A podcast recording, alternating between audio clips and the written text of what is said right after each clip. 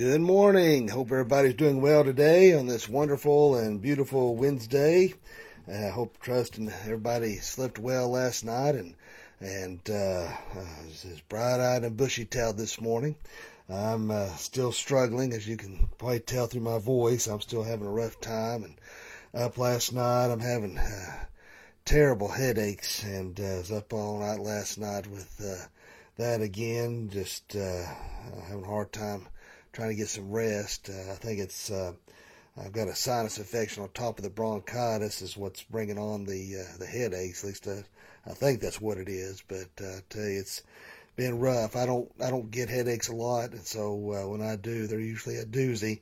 But uh, but then again, I'm a man, so I know I don't handle pain as good as you ladies out there. So, but uh, we all we all know that. So. Let's see all we got this morning. Let's see. We got Miss Amy Oaks Turner, Lois Adams, Donna Taylor, Jennifer Honeycutt, Angel Dixon, Darlene Barker. So appreciate all you wonderful people watching. Like I say, I can see um, it shows that there's more people watching. Those are the all, the names that I can see. And again, if you um, write something and I don't address it, or uh, remember, I don't I don't always um, I always see what everybody types or writes. Some, some, 90% of the time it populates and I can see it. And then, uh, there's, there's a lot of times that, um, I, after it's over, I can see where people have commented or said something while I was talking, but for some whatever reason it didn't populate. So I just don't want anybody to get their feelings hurt and think, well, gosh, he didn't, you know, he, he said hi to everybody but me this morning, you know, so please don't, uh, uh, I wouldn't wouldn't intentionally hurt nobody for nothing in the world. So just want want you to keep that in mind. Well, let's go ahead and uh, let's do our pledge of allegiance this morning. If you have the ability to stand and uh, say this along with me, I pledge allegiance to the flag of the United States of America and to the republic for which it stands, one nation under God, indivisible, with liberty and justice for all. Liberty and justice for all. That all men are created equal. I guess you're all probably getting where I'm getting at this morning. You know, obviously the uh, I don't think anybody's really too shocked or surprised with what happened with the the Chauvin case, and uh, there, and the police officer found guilty on all three counts. I, I, my personal opinion, I believe that is mob rule. I think the uh, jurors were scared for their lives, and uh, probably rightly so. Uh, you know, I know there's a lot of mixed emotions about this. Uh, obviously, you know, I, I don't really get the um, trying to make George Floyd into a saint. He was uh, not a good man. He had fentanyl in his system. He fought against the police officers. Uh, even a uh, eyewitness said that uh, how the knee was placed, it could not have caused the asphyxiation they're trying to accuse him of. In fact, there's one person who said the way when you crouch down, the way your body it automatically is going to go on this side because if you tried to push weight on the other side, it would throw you off balance. But anyway, the point is, you know, the liberals, for whatever reason, want to push this divide. They want to push uh, this this racism in our country. I think our country is the least racist country uh, in the world. We elected we elected a black president twice.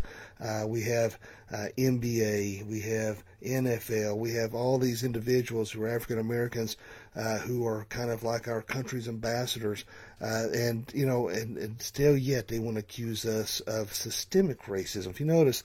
Uh, we watch those words carefully.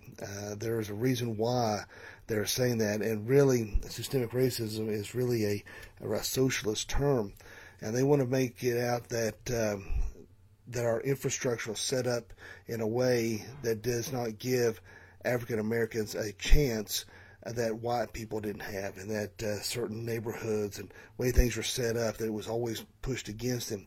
I disagree with that wholeheartedly. Uh, I think you can look no further than someone like Ben Carson, who was in poverty-stricken conditions, and look what he he became a a, a well-known surgeon uh, very intelligent man. Uh, in this country, we have the ability, uh, black, white, red, yellow, whatever, Uh, you know, you can uh, you put your heart into it. You work hard. You can become anything you want to in this country. There's there's nothing holding you back uh, other than yourself.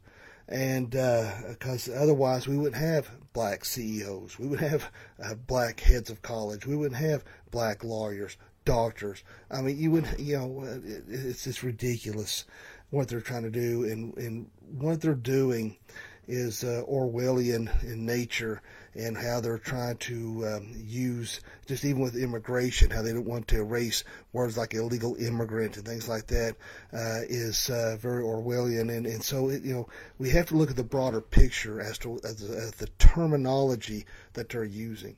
And you know, I'll be honest with you. Uh, I've told you all this before. I'm the least racist person you'll ever find because I know I've been on the receiving end of that.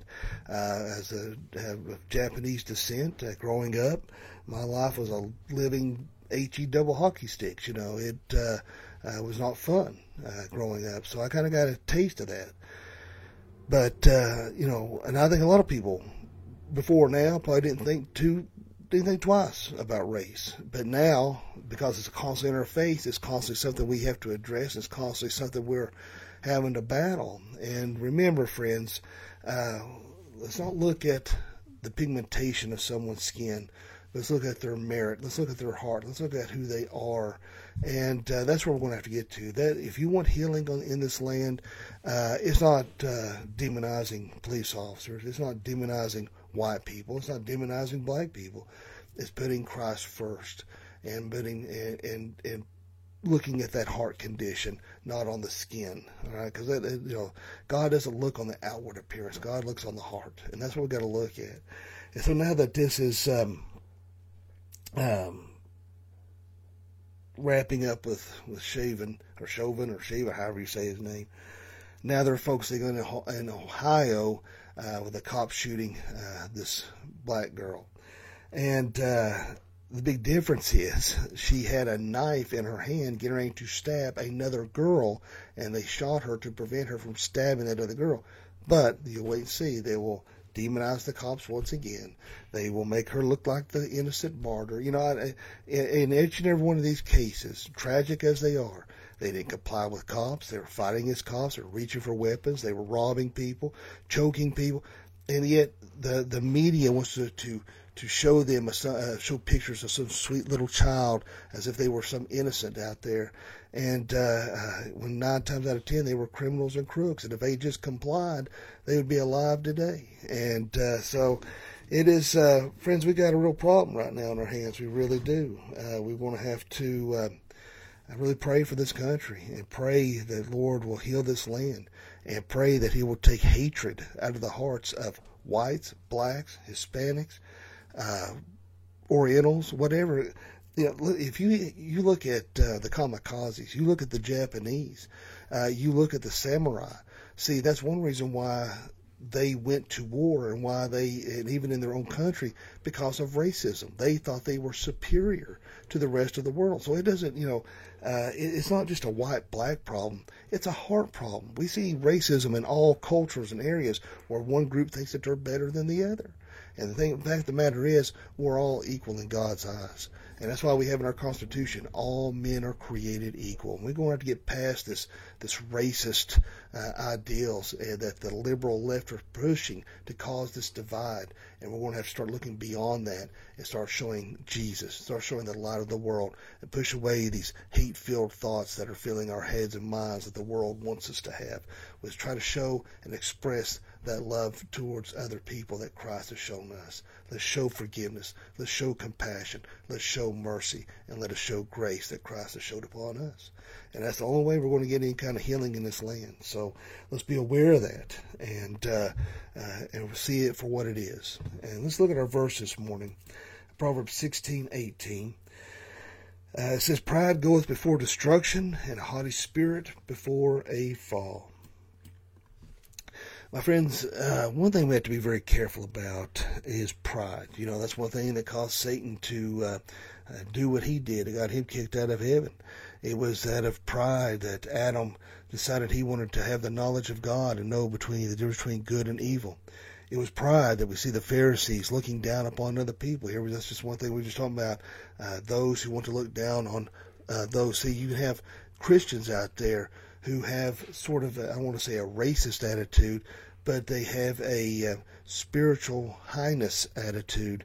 They don't want to look down their nose at other people. You know, we look at uh, no further than God's Word, of the prime example of the publican who uh, was on his knees, and, and or the tax collector, however you know, depending on your translation, but he's on his knees and he's saying, God, forgive me. You know, I am a wretch. I am miserable. Of course, I'm paraphrasing. And the, the Pharisee looks down and says, oh, please do not make me like this man. You know, it's easy for a lot of people to have a high and mighty attitude against those who may be struggling in this world. And, uh, but at the flip side of that, uh, we have to be very careful because, you know, we want to show love. We want to show humility. We don't want to show a spiritual highness, but people have taken it into the wrong direction. And the reason why I say that, particularly when it comes to alternative lifestyle choices, they say, oh, well, we're just supposed to love. Well, there is truth in part. We are to show God's love to the person, hate the sin, but there's too many Christians condoning uh, that lifestyle choice instead of condemning it. And so we can speak the truth in love without condoning a sin. And I think that a lot of Christians have a hard time with that uh, distinction. And, and they, they, they water down the scripture because they don't want to offend. They don't want to hurt. The cross is offensive. We're going to hurt. We're going, it's going to cause pain, but it's a good thing because it brings about conviction, realizing that uh, they are in need of a Savior. So we have to be careful in that respect. But outside of that, we have to be very careful about, about being on our spiritual high horse and looking our noses down to other people. And there is the danger in our spiritual walk as well. It is very easy uh, for us to uh, uh, get stagnant in our relationship with Christ because we think, uh, well, I'm doing the right things. I am I've been in the battle. Uh, I'm, I'm, I'm, crossing the T's and dotting the I's, and you are staying the course, so to speak. And in there's no growth. You think, well, I'm I'm doing all the right things, so the devil's going to leave me alone. That's not how it works. Yeah, it kind of goes back to a prideful kind of thinking. Even a submarine who's been uh, maybe the best submarine in the world eventually has to uh, come out uh, from under the, the ocean and rise up for maintenance. You know, no matter how long you've been in that battle, sometimes we have to come up for maintenance, so to speak, spiritual maintenance, and uh, we have to work on that spiritual growth in our lives. We can't think that, well, I'm going to church, I'm doing this, I'm doing that, then uh, I'm good to go. There's more to it than that in that relationship with Christ. Is that want to want to strive to have that mind of Christ, to grow in Christ, to draw closer to God, to strive every day. You know, don't ever think that you have arrived. And I think some Christians, and there's some pastors out there who bring about this attitude like, I have arrived. Look at me. Bow before me. You know, and, you know, I've told you before, I'm not, uh, there's a lot of pastors, a lot of pastors, unfortunately, I don't care much for because most of them, they're just loud mouth. You know, you can hear them. You can be in a restaurant and hear their big mouth all over the restaurant, like everybody needs to hear them, you know. And, uh, and they, uh, enunciate every word and say, God, you know. you know what I'm talking about. They're just pretentious. And it gets on my nerves, you know, because I know what I am. You know, I know that I'm a sinner. I know that I mess up. I know that I screw up. And I am no better than you people listening this morning or sitting in that on that congregation. In fact, that makes me feel small to be up there or sitting here telling you, instructing you when I when I've got a a, a list of problems I've got to deal with. But for whatever reason, God has called me to teach and preach His Word, to be an encouragement to you who are listening this morning. And that is my goal, is to encourage you. Don't get prideful. Don't get haughty. Don't think that you've arrived. Don't think that you you're like the Pharisees, that you're way up here and you've got all the the worldly uh, low lifes down here below you. Remember, we got to have that air of humility and realize that hey, man, I'm I'm screwing up too. And that's one thing, I Lord, forgive me for pride, for coveting, for for haughtiness. Forgive me of these things. Help me, Lord Jesus, to uh, instruct those who are in the world your ways. Help me not to compromise on your word. Help me to show people Jesus. And we are coming to a crescendo. We are coming to a head. I believe that um, the world is getting so evil and spiraling so far out of control. Uh, it just it, it has to be a matter of time before Christ returns. You need to have your house in order. You need to be prepared. You need to make sure your lamps have oil. And, uh, and don't get stagnant in your walk. Don't get so prideful to think that you are uh, in a place of, of security and that the devil's going to leave you alone. My friends, that is a dangerous place to be. So it's great to have those mountaintops. We may have to go in those valleys. You may be in those valleys now, but we know where our strength is at and we know where our salvation uh, belongs.